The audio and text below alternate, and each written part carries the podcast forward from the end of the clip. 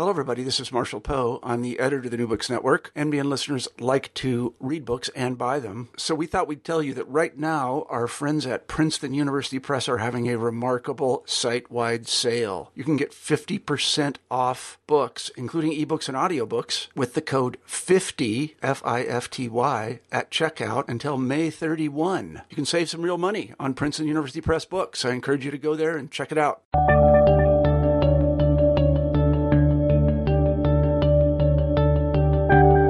Hello, everybody. Welcome back to New Books in History. I'm Marshall Poe, your host. Each week we pick a new history book that we find particularly interesting, and we interview the author of that book. This week I'm happy to say that we have Fred Spier on the show, and we'll be talking about his new book, Big History and the Future of Humanity. If you think about it, everything is historical, and that includes things in the physical sciences. For example, chemistry wouldn't be the way it is today if not for things that happened before. Had those things occurred differently, then chemistry either would not exist or it would be very different than it is today. Most historians don't usually think about these sorts of things. We leave them to, say, chemists, but not Fred Spier. He and those who practice big history have attempted, and I think successfully, to tell the story of everything, that is, from the moment our universe appeared, billions of years ago, down to the present. And I think Fred does a really terrific job of it here. He has a unifying theory, which I will allow him to explain in the course of the interview. And so, without further delay, here it is. Hi, Fred. Hi, Marshall. How are you today? I'm good. How are you? Good. I'm very well. You are in Amsterdam, is that correct? That is correct. Well, I should tell our listeners that we have Fred Spier on the show today, and we'll be talking about his terrific new book, uh, Big History and the Future of Humanity. I read this book cover to cover. Sometimes I have to tell you, Fred, I had to read it twice because some of the things in it were so eye-opening. I really that I was that I was taken aback by some of the things I learned from your book, but I, I really enjoyed it, and I encourage everybody to go out and read it and buy it. Actually, I have a few words to say about buying it to the publisher of it, but we'll talk about that in due time. Why don't we begin the interview by having you, Fred, tell us a little bit about yourself. Okay. Uh, well, I was born and raised in, in the Netherlands. I'm still living here. Um, I studied biochemistry first and was involved in what was known as genetic engineering at the time, genetic engineering of plants. And then I uh, changed course and became a cultural anthropologist and a social historian, and I did research into uh, religion and politics in Peru, and I lived as part of that in a little Andean village, the village called Zurite. Uh, that's what I uh, first did my study on, later my PhD, and became two books in the end. And since that time, it's about fifteen years ago, I started teaching big history, and big history is the history of everything, from the beginning of the universe until life on the earth, right here, right now. Right. Before we talk about the origin of the book, I know I told you in the pre-interview we were going to talk about that, and we will, but could you tell us a little bit about the origins of Uh, big history and what it is? And I know it involves a person that I know quite well and admire, David Christian, but why don't you tell the story? Yes.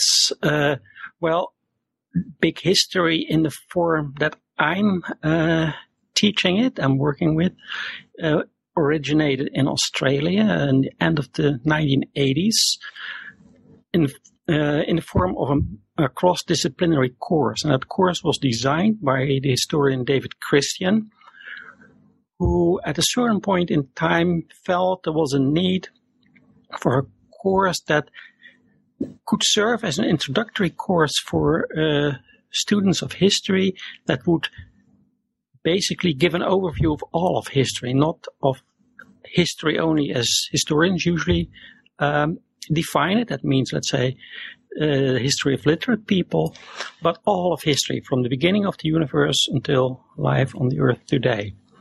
And he did that by designing a course in which all the different sections were uh, told by specialists. So an astronomer would lecture on the origin and evolution of the universe and uh, the uh, emergence of the solar system. Geologists would talk about uh, development of the earth plate tectonics, the whole bit.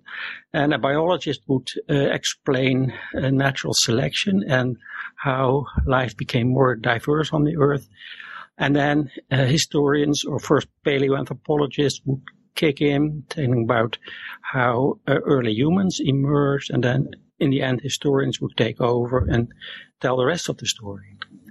So that's proved to be an enormously uh, successful course model, because, let's say, the organizer, David, learned an awful lot from it in a very short period of time, and also it was very good for, let's say, for teaching uh, students, because they would see that all these different disciplines can explain their part in language that was easy to understand and uh, accessible, uh, interesting, and they could see the relevance right away of all these uh, different aspects of history for their own existence.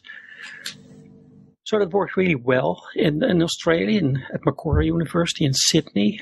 And then my former supervisor, Joop Goudsbrom, happened to visit uh, Macquarie University in nineteen ninety-three, nineteen ninety, end of nineteen ninety-two. And in nineteen ninety-three, he brought back the syllabus, and he asked me to start uh, organizing such a course in Amsterdam. So that's what we did. And it also was, uh, I think, pretty successful here from the start, and we've been doing it ever since. Now I'm teaching three different big history courses in this country. And so are you teaching them at three different universities, or are they three different sorts of courses? No, three different uh, universities, one could say. One at the University of Amsterdam, that's our, let's say, our traditional course now. Mm-hmm. Then we do a shortened version at the Technical University Eindhoven. Eindhoven is a, the original home base of the Philips uh, electronics company.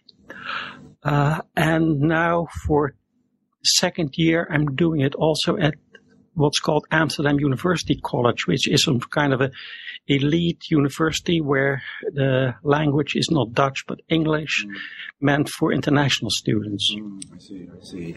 So uh, in addition to you and David Christian, um, who else does big history?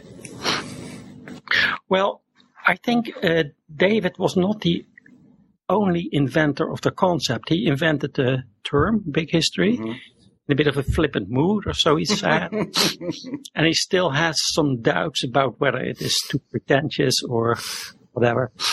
But uh, there were other pioneers also. I think one of the major main pioneers was the astrophysicist Eric Chaisson at Tufts University, mm-hmm. who started a course in Cosmic Evolution, I think in nineteen seventy-five already, together with the astronomer George Field. And also this course has been running ever since. He did that at Harvard University. Mm-hmm.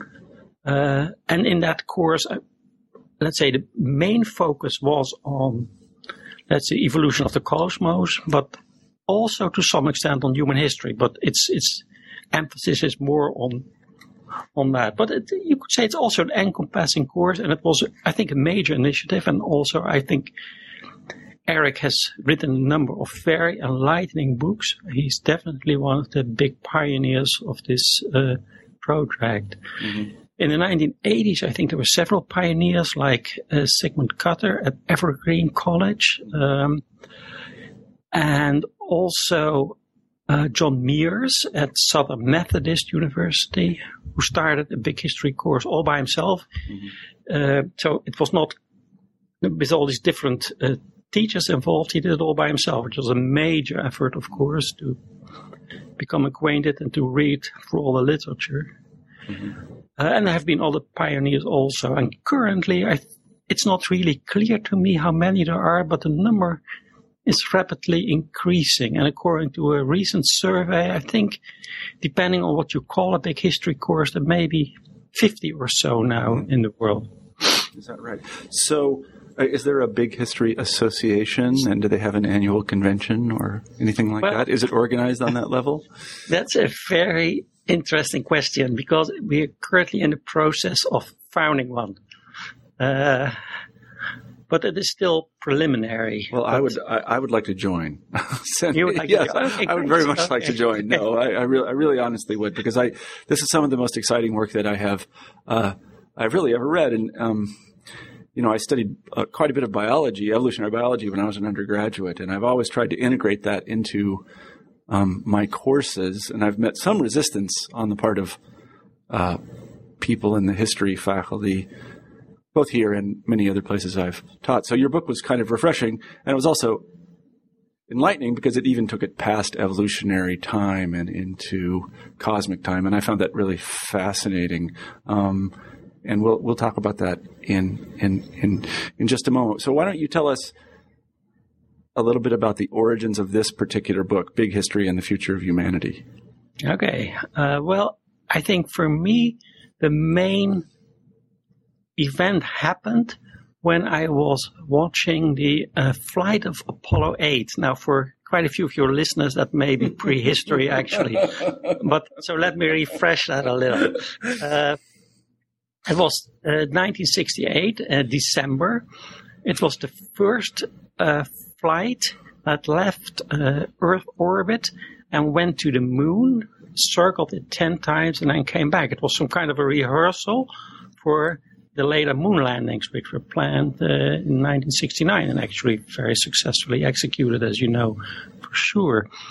Uh, but one of the m- main things about this flight of Apollo eight was that it was uh, broadcast live on television all across the world. Uh, so we could actually watch on television, black and white at the time, uh, the launch and uh, transmissions from space, actually from lunar orbit, including a famous Christmas broadcast where the astronauts read uh, part, the first part of, of Genesis, as you may know, and Frank Borman in the end wished us well on the good Earth. Um, that was that was a major event that was watched by probably about one billion people at the time, which was which had never happened before. And all these things had never happened before. So it was a very exciting period of time. The first time that people actually could look back on the Earth and see it as a ball in space. Um, so about two weeks later, uh, let, let me tell me first that I was sitting in front of our television and I was snapping pictures. At the time, there were no uh, video recorders yet, that didn't exist. And I was sort of convinced that perhaps, let's say, the tapes that were made in studios would perhaps not be preserved, which turned out to be the case, actually, in many cases. In Holland, they weren't preserved. Uh, so we, we snapped pictures, and then later my dad kicked in and put his movie camera in front of the television and shot a movie, which we still have, and I recently converted it to, uh, to computer format. And then about Two weeks later, we received uh, the January tenth issue of Time magazine, which had its so-called lunar album. And the first picture in that lunar album was the now famous Earthrise picture, where you saw the Earth above the lunar surface at a very stark contrast. Black and white, the black of the universe, the gray colors of the moon, and, and this blue and white little balls hanging in space. And that, that left a really deep impression on me and also on many other people. So I tore it out carefully and stuck it onto the wall, and I still have it. And it has inspired me ever since to look at the Earth in a different way than I had been doing before, and also never been taught to do it any differently. And I think this this happened to a great many people. It may have been one of the most influential pictures of the entire twentieth century, I think. It, it sort of galvanized the um, ecological movement. It led perhaps also to the ex, uh, uh, to people to accept new theories like uh, Big Bang theory, plate tectonics perhaps. It inspired James Lovelock to develop his Gaia theory. So it had many different effects. Uh, and also, as I just said, it galvanized the ecological movement. It made people wonder, what are we doing to our home planet? And it made me worry also. And while studying chemistry, I I could not really see how I could contribute to sort of solving that problem. So I decided to find out how we got ourselves into this situation, and if that perhaps would throw any light on solving these problems. So I decided first to sort of travel parts of the world. I traveled in, especially in Africa, crossed the Sahara twice with, by public transport.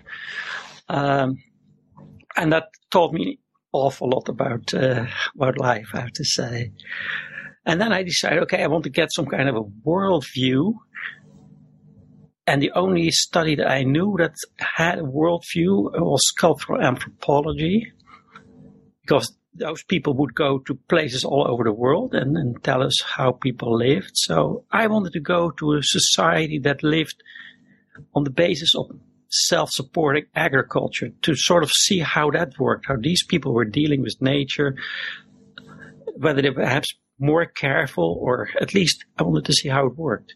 So I went to the Andes and I lived in a little village, the village of Zurite, as I said earlier, which again taught me an awful lot about life. Uh, and I tried to reconstruct the history of this village uh, for as long as I could. In the end, it was about uh, ten thousand years of history of that region, and about five hundred years of the history of that particular village, because it had been founded by uh, by the Spanish.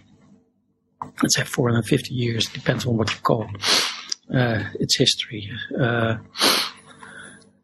and since at that time, let's say, environmental history did not really, uh, had not really taken off, I had to formulate it in a different way. So I decided, okay, you, a lot of this ecological thinking and acting is probably expressed in their religion. So that's why I wanted to study religion. And that proved to be a very good uh, choice.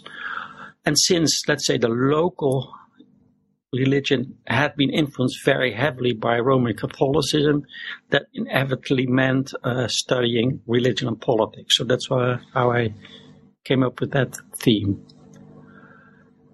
Um, so that's how I sort of had achieved some kind of insight about how such society worked, and it proved to be very similar to descriptions of how other similar societies had worked.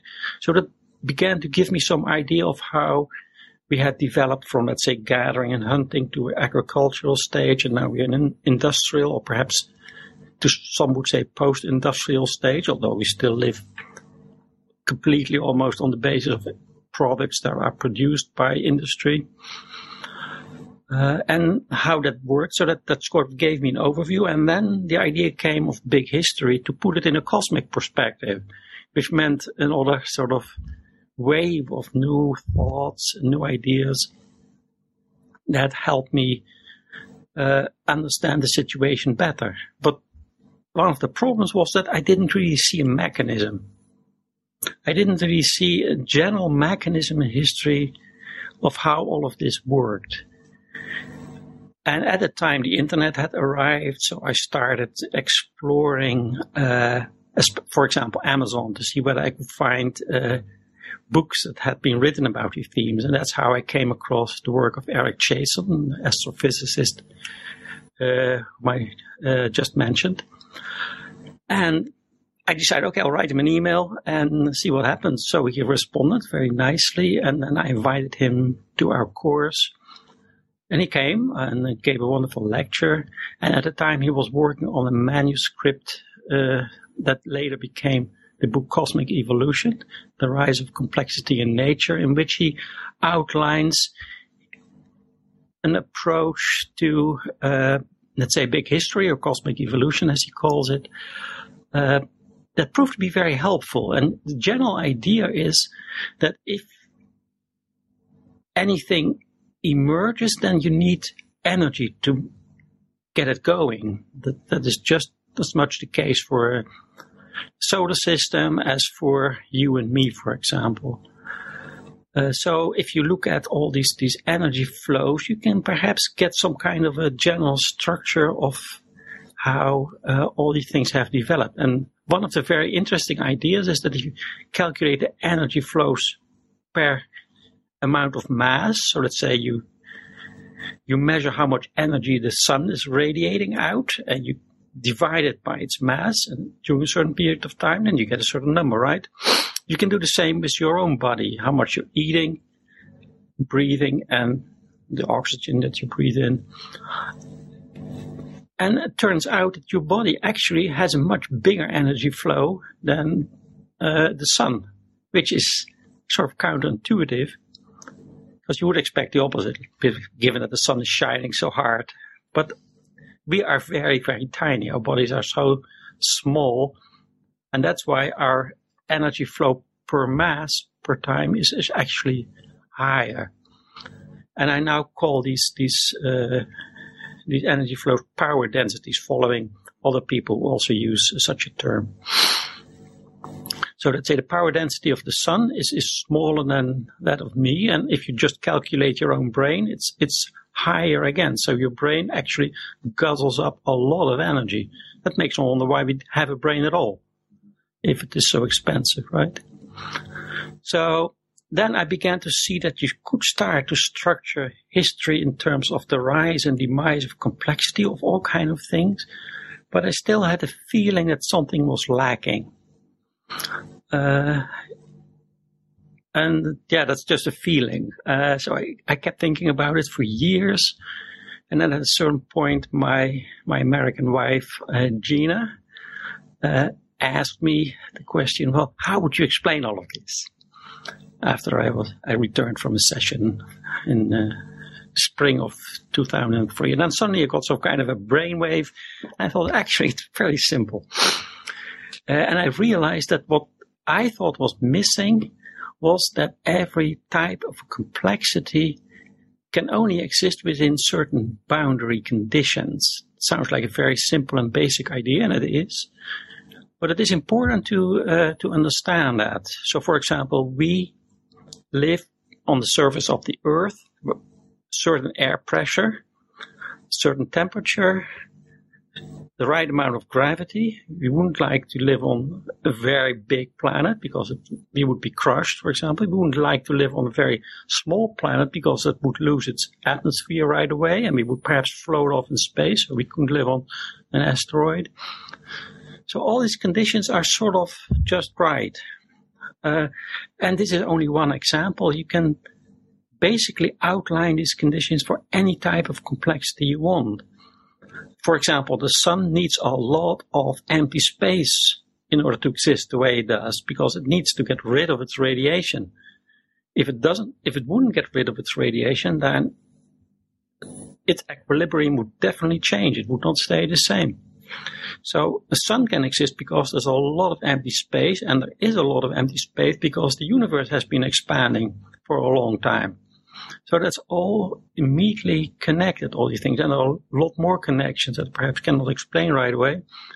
But I began to see that if you were to tell the story from the very beginning using the principle of the energy flow through matter, paying attention to these special circumstances, which I now generally call Goldilocks circumstances, a term that other scientists also use, then I think you get a very neat structure that to some extent explains how things have become the way they are.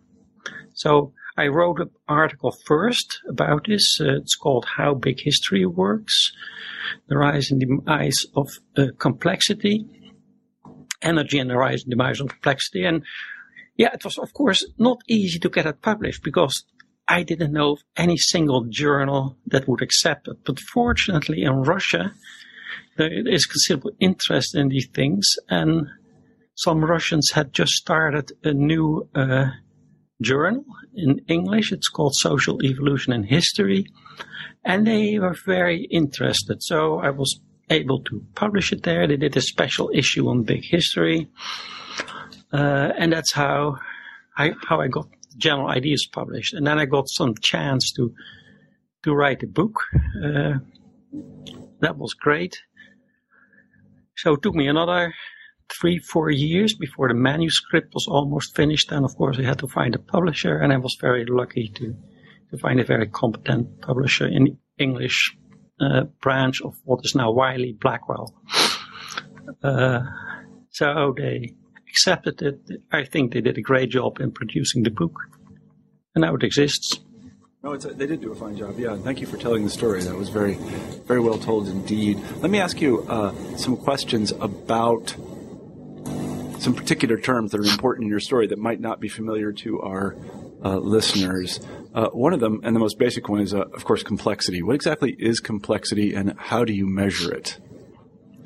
Yeah, that is the number one question. And I don't think I have a complete answer to it. And I don't think anybody has it, actually. Um, but what we mean is that a certain entity is more than the sum of its parts. And what exactly that more is and how we define it, at least it has some what's known as emergent properties, properties that you could not see in just constituent parts.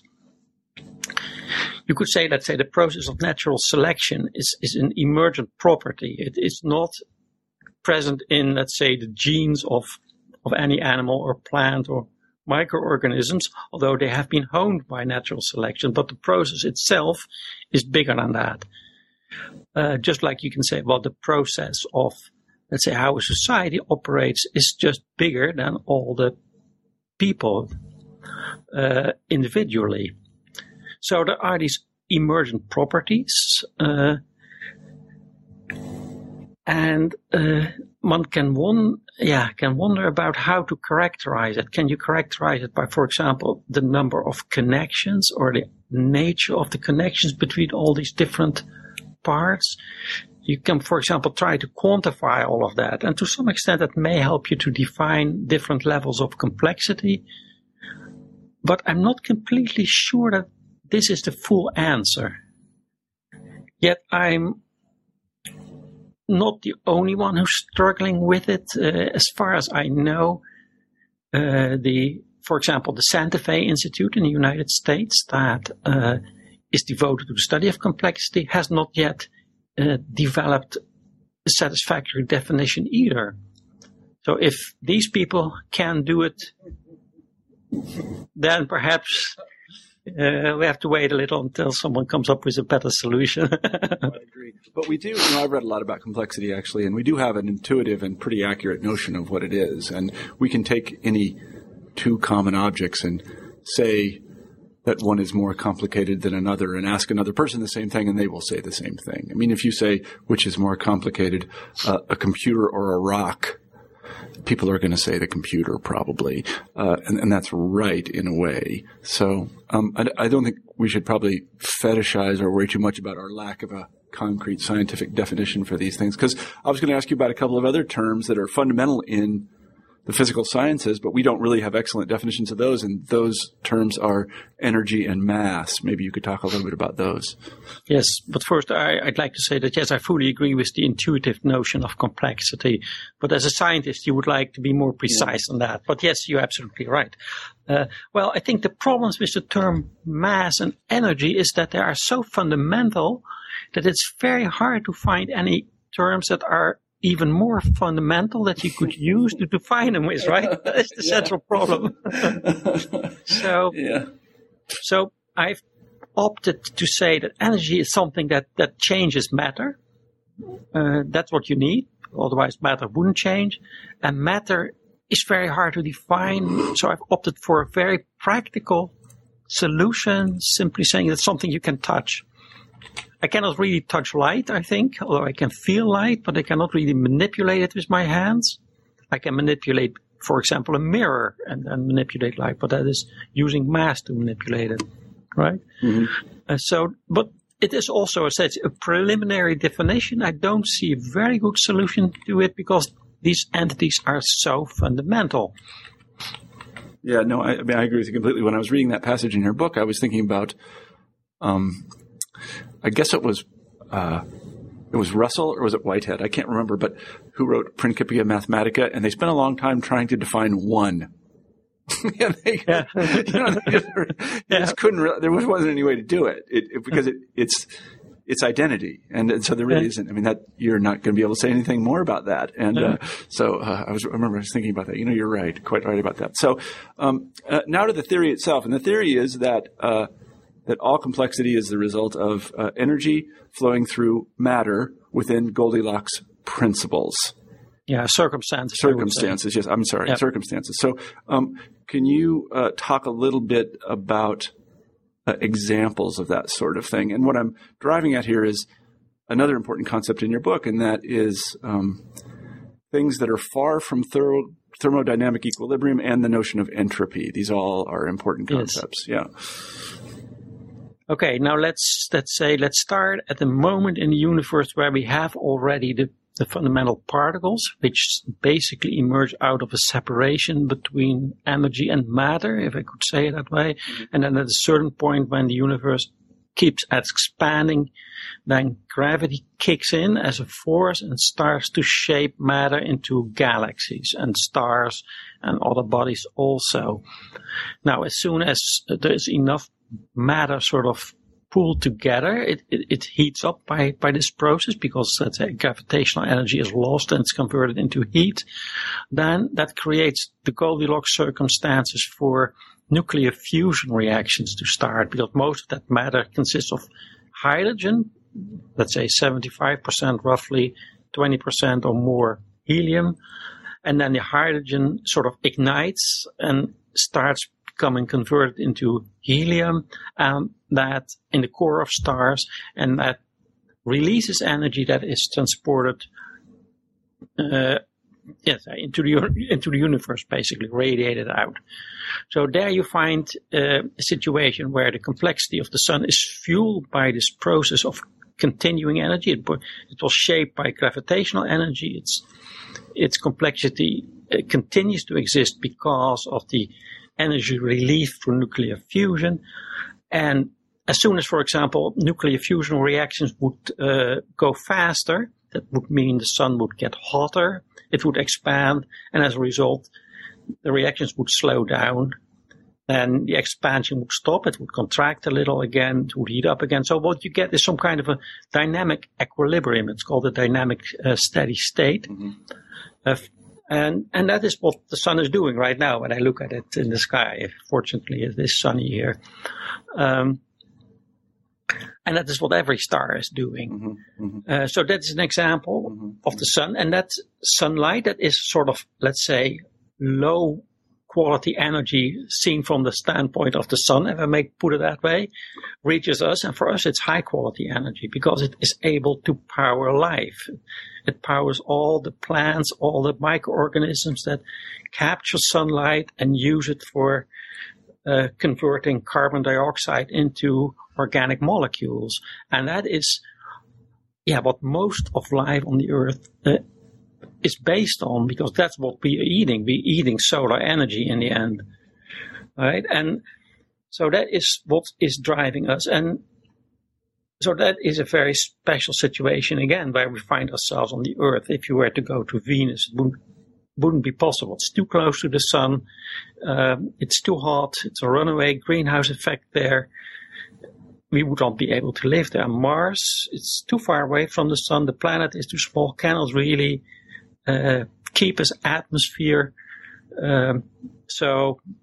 Perhaps it is possible for, for small microorganisms to subsist here and there, and that's what people are looking for, but complex life like ours is impossible. So we find ourselves in this Goldilocks zone in the solar system, just the right amount of sunlight, uh, the right planet, uh, with water, uh, and over the course of time, let's say life has developed enormous diversity. And on one hand, you have all these little microorganisms that have been very successful in surviving three point five billion years of natural selection. And on the other hand, we have very complex organisms like ourselves. And I think the main difference between ourselves and all the other organisms is that we have created unprecedented amounts of complexity ourselves. Just looking around here in Amsterdam, looking at all the buildings, the the trains running in the distance, course, the, let's say, the computer that I'm using to communicate with you. And all these things are forms of complexity that humans have created, learned to create over their history, uh, and that has transformed the face of the earth. Mm-hmm. And we've all done that with the aid of energy within certain circumstances. And also we have learned to create special circumstances. For example, I'm sitting here very comfortably in a polo shirt. Well, outside it is considerably colder and maybe windy, right? But I'm sitting in a house. Uh, the sun is shining through the window. I don't even need a heating. It, it works really well. And that's all Goldilocks circumstances that we have created. Just Yeah, a small example, but if you look at what we've been doing, we've tried to create lots and lots of Goldilocks circumstances that are favorable for ourselves, not always favorable for other species or other humans. That all depends. And we've created, I would say, two types of complexity. On the one hand, the more passive complexity, like, for example, my book, it's just there, it doesn't do anything. On the other hand, for example, the computer that needs a constant flow of energy in order to do what it is doing, namely keep our Skype call going. Um, and uh, so we have, let's say, what I call powered complexity, things that do things, uh, and things that are just there.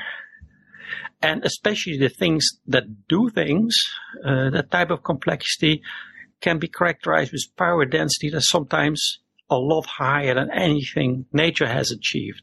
For example, if you calculate the power density of the space shuttle engine, that is just magnitudes uh, higher than, than anything else. Uh, so th- that is a very special human achievement, and that makes us also understand that we can do this on the basis of the energy supplies that we have learned to tap during the last past few hundred years. Mostly fossil fuels. And that raises the question immediately, well, what kind of situation are we going to face? Would we have enough of these fuels in the future? What kind of yeah, uh, entropy is this causing? Because any process that generates complexity also creates less, uh, more disorder elsewhere. That's inevitable. That's the second law of thermodynamics. So uh, by creating all this complexity, we're also creating a lot of trash, a lot of mess, basically. And uh, would we be able to control that problem also? Would we be able to recycle our stuff, in other words, which would also involve the use of energy? And would we have that energy?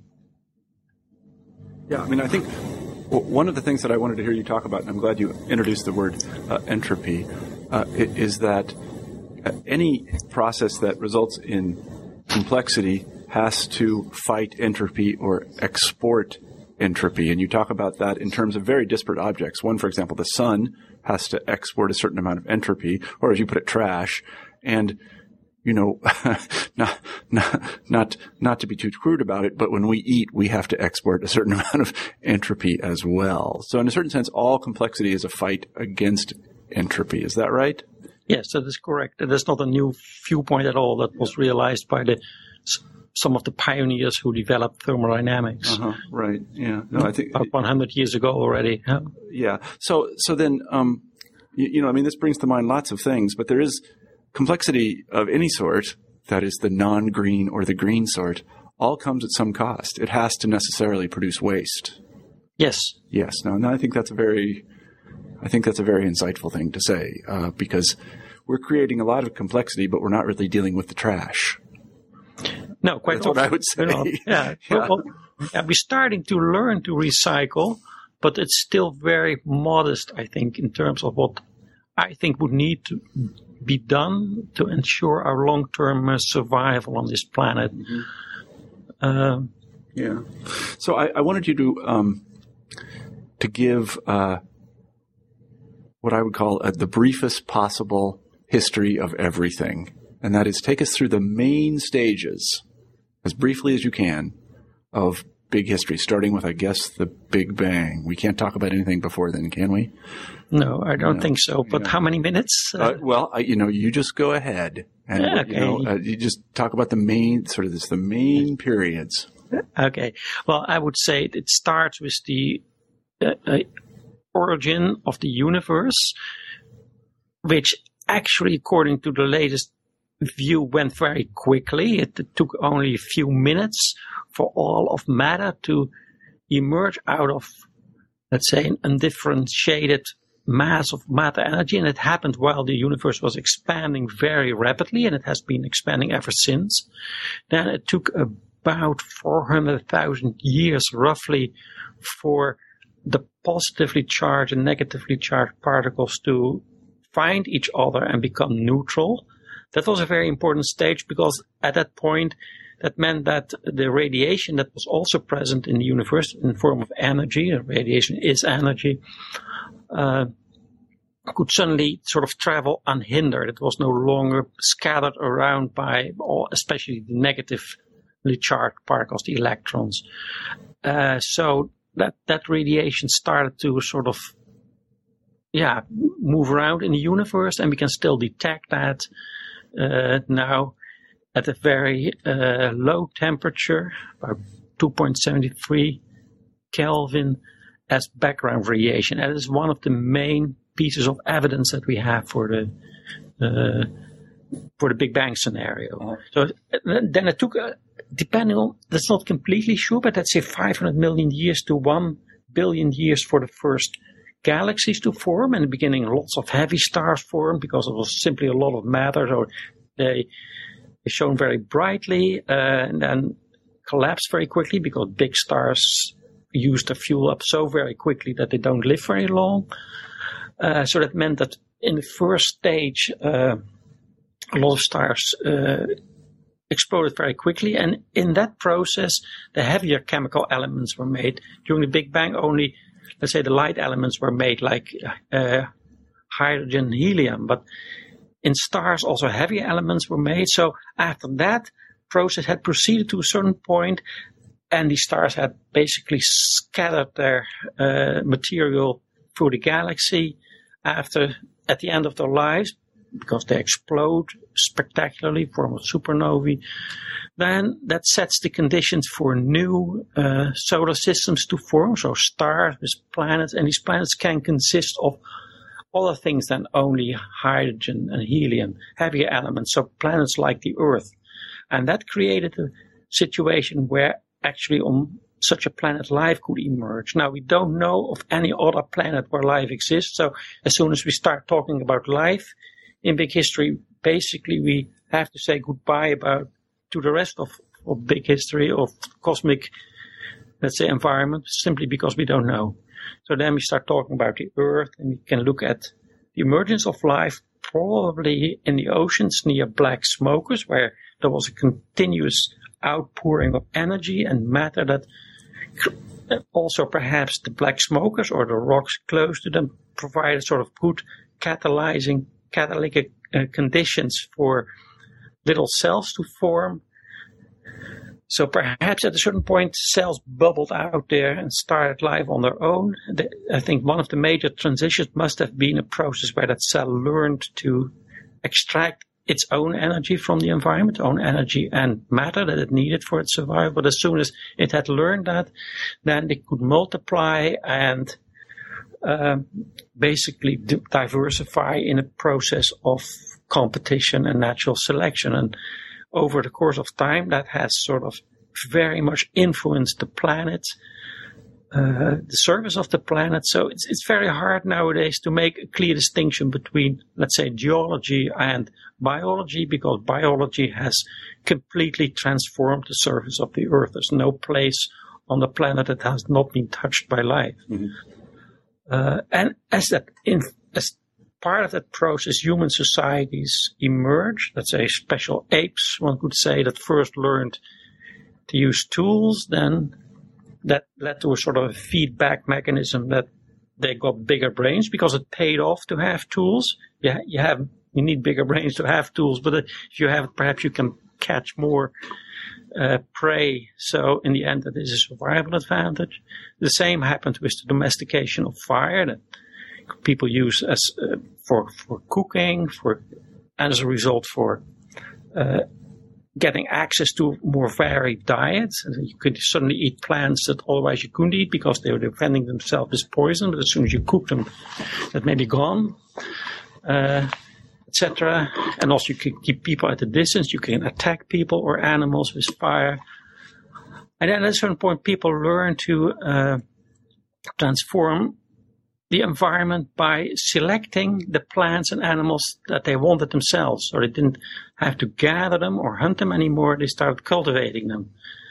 And that led to the the rise of agriculture, an enormous transition in the earth, earth history, where suddenly one species started to basically harvest ever more solar energy through plants and animals that they selected themselves. And that made possible, over time, you're now talking about ten thousand years ago, but then about five thousand years ago, it it allowed for the formation of states. And that means that in certain situations, people were able to extract energy not from plants and animals, but from other people. Right? Mm-hmm. Oh, and it all depends whether it was an equal or a less equal exchange. You can discuss that a lot, but over time, it certainly leads evolved that we're able to, to sort of get access to considerable uh, energy flows and matter flow through other people. Uh, that led to states, warfare, uh, pacified areas, increased trade, what have you. And I think the next big transition was the Industrial Revolution. That's nothing new, but it was also an energy transition. I think that is very important to understand, that, that people suddenly tapped energy resources which had been produced during earlier eras in Earth history, especially during the Carboniferous, for example, when a lot of coal layers uh, were formed. And now we're using this up. This is basically some kind of a uh, yeah leftover amount of, of solar energy, stored solar energy, uh, that we're suddenly using to power all the complexity that we are creating now. But the projections are that we may have, let's say, one hundred years, perhaps two hundred years of fossil fuels left. And that raises the question, what are we going to do then? Mm-hmm. So uh, that was a, that was very well done, Fred, because uh, that was about a billion years a minute. So, okay. yeah, that was that was that was really terrific. Thank you. Um, one of the uh, questions that I had when I was reading the book, and this is something that's fascinating to me, is you note a parallel, and it is between uh, biological evolution and what I guess we might call cultural evolution, and that is uh, not only increasing complexity over time, but that the rate of the increase of complexity is also increasing. Um, how do you explain that? Yes, so what we see is a process where, let's say, the developments are speeding up. Uh, if you look at, let's say, biological evolution, then it is uh, two and a half billion years of, of uh, little cells, and then suddenly five hundred forty years, forty million years ago, then complex Uh, organisms evolve, and then you get all these, these these changes that biologists usually consider evolution. The uh, period before that is quite often not really seen as very relevant because you can't find any fossils. Mm-hmm. Uh, so yes, it has been speeding up, one could say, and you could say, okay, well, at least the, the, the range has been uh, expanding, and say the more complex animals have become smarter. Progressively, I think I think we're smarter than the dinosaurs. Although I don't know how long we better we'll actually live as long as the dinosaurs, but at least we're smarter uh, in in manipulating the environment. Uh, so that has happened, and you see the same in cultural evolution, where you have a long period that that there are small bands of humans sort of living in all these places, and and as more and more people are communicating, then knowledge gets exchanged quicker and quicker, and as a result, the process speeds up, and especially with printing and now with computers and the internet, the speeding up is just phenomenal. So it is basically a feedback process where uh, uh, where these developments go quicker, the, the more there are, and uh, the more productive these, these, these feedback processes are for producing newer species, newer situations.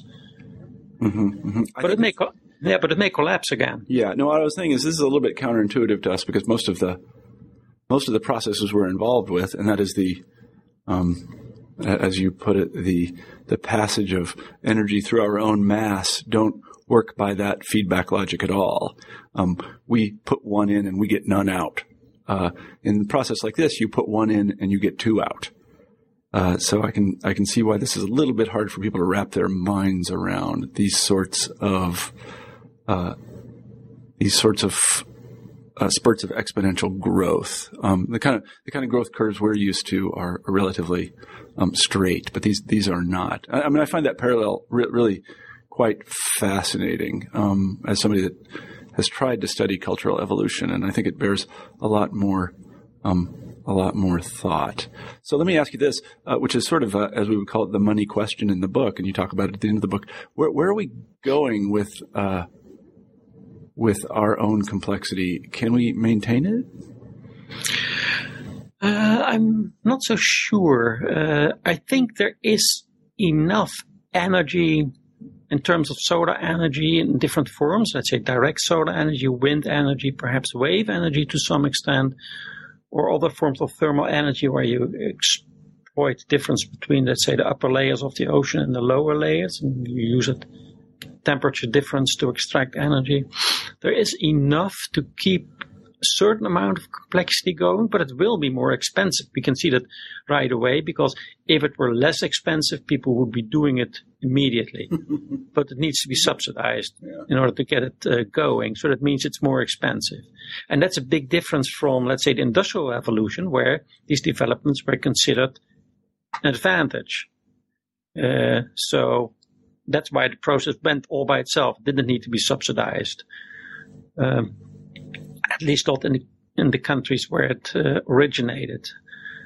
Uh, the, let's say the people who were uh, sort of late adopters, they had a more difficult problem. But uh, but th- so there is probably a considerable amount of energy, but it is more extensive. It will cost more. Uh, so it may mean that we have to sort of step back a little in terms of what we can expect from life. Uh, But we also have to realize that in many countries on this planet, people live with far lower energy uh, uses than, let's say, American society does or many European societies do. And they're able to survive also.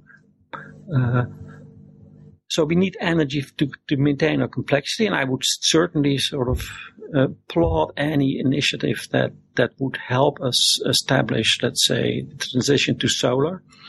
Uh, I'm not really sure whether it will be enough. Time will tell. I really hope so. I mean, an- another option that people mention in terms of dealing with uh, energy shortages and, as we would put it, the reduction of complexity is, in fact, just voluntarily reducing complexity. But it seems to me that, uh, uh, historically speaking, that uh, either complexity increases or it ends. Um, that, in fact, what you find when uh, nature has forced a reduction in complexity or humans have attempted a reduction in complexity or one has been forced on, then that you've seen a kind of uh, catastrophic decline in, um, in in complexity. Empires, when they end, they don't end slowly. They fall apart very quickly. Yeah, that may happen. And, and one of the reasons that I think that, uh, let's say, a voluntary decrease in complexity is is not so easy is that, let's say, as part of the mating strategy of humans, let's say for females, it is a good idea to have a, a partner who commands some resources so you have a safe future for your children, or so you hope. So that's a ma- major reason of why Uh, it is important to have at least a reasonable access to resources as a man. That, uh, that is simply a fact of life, I think. Mm-hmm.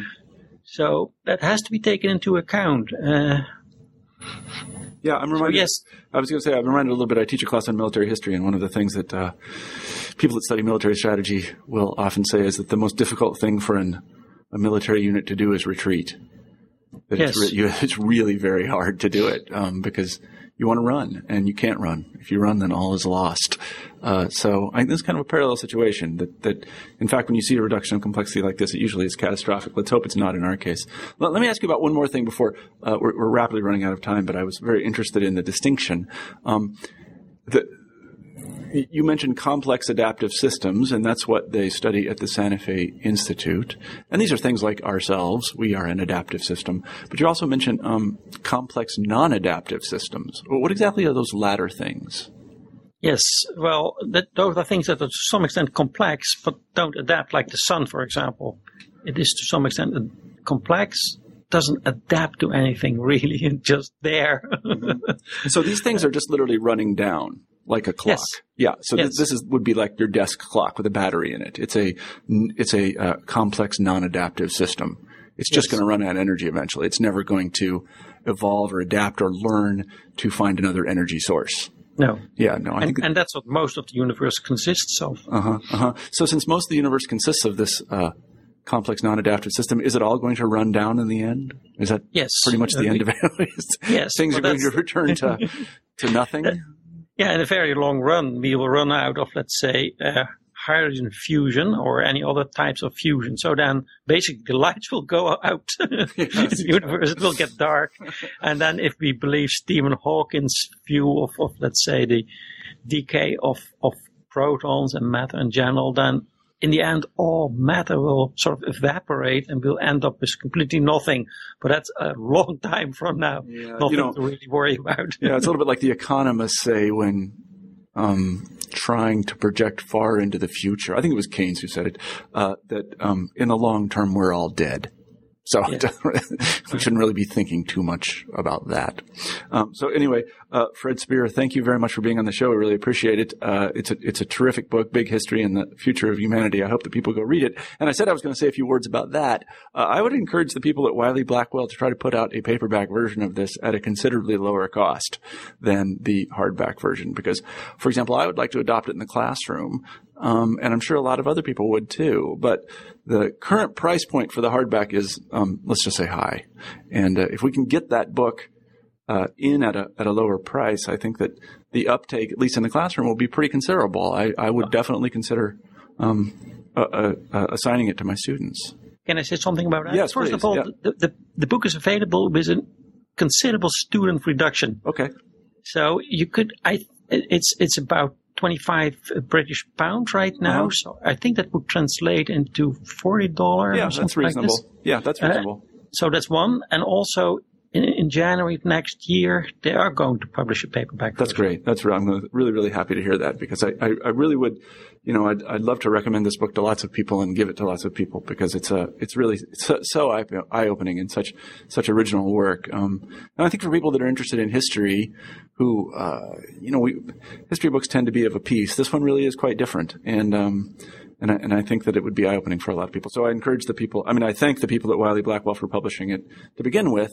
And I think that they have a real, uh, um, an economic opportunity on their hands if they can bring it in at a lower, at a lower price point. But enough about economics. That's not our business. So, uh, Fred, why don't you, um, end the interview for us by telling Uh, our listeners a little bit about your next project or whatever you're working on now.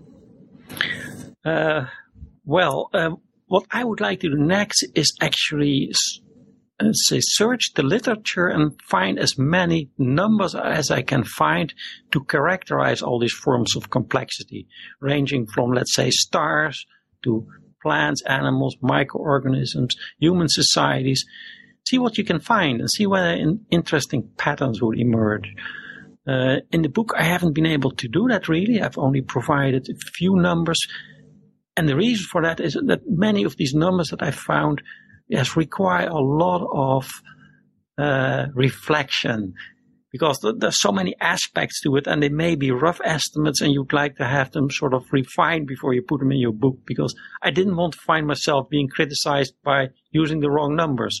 So it may take another ten years to do such a project. But I think that by doing that, very interesting trends would come up. And I think it should be a project done with, with a group of people. And I understand that Eric Chaisson is also involved in trying to find more numbers. So, I mean, it seems like this would be an excellent uh, opportunity for cooperation. That's one of the projects I would like to do. Another project is uh, to basically put small subjects into a big history project and see what you can gain. That's what we ask our students to do. They may select anything they want, ranging from their iPhone or iPad nowadays to, to their little brother or whatever they want to do, and put it in a big history perspective. And you get the most amazing essays. They have to relate it to every stage of big history, and they do it, and it's really funny. Also, I think there are more of these studies uh, uh, being produced right now. I, I just saw a book that basically tries to um, explain how you can see all of Earth, Earth history in just one little rock. Now, that's a nice story, uh, but helps you to understand these things a lot better, I think. So that's the kind of project I'd like to do also. There are many more projects on my mind, but I can't do them all. Well, uh, I hope that you live as long as the universe survives so you can finish all these projects. I really do. Thank you. Anyway, well, thanks very much for being on this show, uh, Fred. We've been talking to Fred Spier about uh, his terrific book, um, Big History and the Future of Humanity. As I said, please go out and buy it if you uh, have a chance and, and read it, because it's a it's a very compelling and interesting read. Fred, thanks for being on the show. Thank you very much, Marshall, for having me on the show. Okay, take care. Bye-bye. You've been listening to an interview with Fred Spier about his new book, Big History and the Future of Humanity. I'm Marshall Poe, the host of New Books in History. Have a great week.